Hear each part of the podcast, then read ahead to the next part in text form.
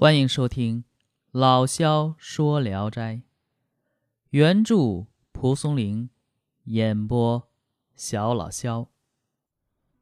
今天讲的这篇，名字叫《席方平》。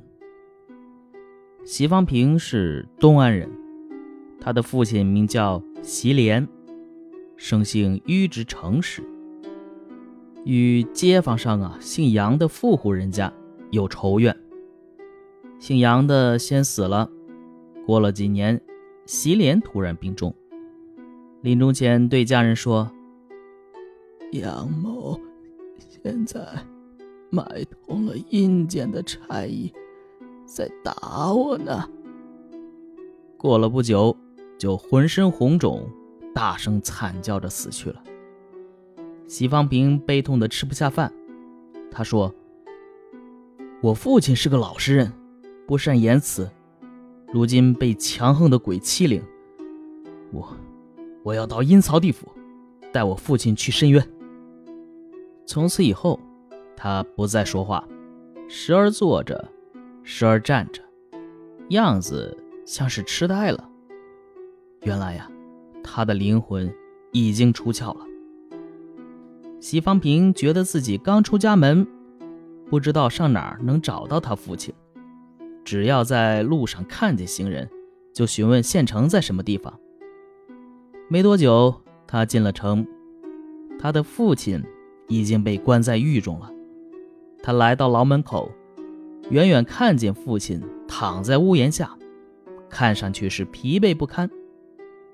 席莲抬眼看见儿子，一下子流出眼泪来了，就对他说：“狱吏都被买通了。”没日没夜的拷打我，两腿已经被摧残的很厉害了呀。席方平听完大怒，大骂那些狱吏：“父亲如果有罪，自然有王法，哪里能容你们这些死鬼任意操纵？”然后他出了监狱，抽出笔来写了份状子。写完后，正碰上县城隍早上升堂。席方平便口喊冤枉，将状子投了进去。那姓杨的得知后，心里害怕，又里里外外贿赂打点以后，才出来和他对质。县城隍认为席方平控告没有证据，说他没理。他一腔怨气无处发泄，连夜走了一百多里黑路，到了郡城，将县城隍差役的种种恶劣行迹。向府城隍告了一状，拖了半个月，状子才得到审理。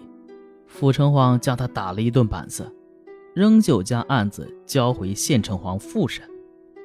那能有好吗？席方平被押到县衙，受尽了各种刑具，悲惨的冤情得不到申诉。县城隍唯恐他再上诉，就派差役将他押送回家。差役送到门口就离去了，但席方平不甘心就这样回家呀，又偷偷的跑到阎王府去，控诉郡县城隍的残酷贪婪。阎王马上将这郡县两城隍拘来对质。这两个帝皇秘密的派遣心腹来和席方平说情，许愿呢，给他一千两金子。席方平不予理会。过了几天，旅店的主人对他说：“您呐，赌气的太过分了，连官府来跟您讲都坚决不答应。我听说他们在阎王面前都送了成箱的礼物，恐怕呀，您这事儿不太妙啊。”席方平只把他的话当作风言风语，并不是很相信。不多会儿，有个穿着黑衣的差役。来传他过堂。他一上堂，只见阎王面露怒色，不容他争辩，就命令打他二十大板。西方平大声问道：“小人有什么罪？”阎王面无表情，好像没有听见。西方平挨着板子喊道：“这板子该打，这板子该打呀！谁叫我没有钱呢？”阎王更加恼怒，命人摆上火床，两个小鬼将西方平揪下堂。只见东边台阶上放了一张铁床，下面是烈火熊熊，床面上被烧得都通红。小鬼脱掉西方平的衣服，将他扔到床上，反复的揉拿他。他痛彻心扉，骨头皮肉都给烤得焦黑了，只恨不能一下子就死掉。约莫过了一个时辰，小鬼说：“可以了。”就把他给扶起来，随他下床，穿上衣服。幸好啊，还能一跛一跛的走路。他又被带到堂上，阎王问道：“你还敢再告状吗？”他说：“这么大的冤枉，还没有申雪，我的心不会死的。如果我说不告了，那是在骗你，我一定要告。”阎王又问：“你要告什么？”西方平说：“我亲身经历的事情，都要说出来。”阎王又发怒，命令用锯锯西方平的身体。又来两个小鬼儿，把他拉出去。只见竖着一根八九尺长的木桩，上面有两块木板，仰面放着，上下都是血迹模糊。刚要将他捆起来，忽然堂上高喊：“席方平！”两个小鬼将他重新押了回去。阎王又问他：“你还敢告状吗？”他回答说：“我一定要告。”阎王命令将他捉下去，马上锯开。等下了殿堂，小鬼就用两块木板将席方平夹住，将他捆在木桩上。锯子才拉下来，他就觉得脑壳渐渐锯开了，疼得实在忍不住，但他也硬忍着不喊出声来。只听小鬼说：“这个汉子真棒啊！”锯子呼隆呼隆的，一会儿就聚到了胸口。又听一个小鬼说：“这个人很孝顺，又没有罪，咱呐。”聚的稍微偏一点儿，不要弄坏了他的心。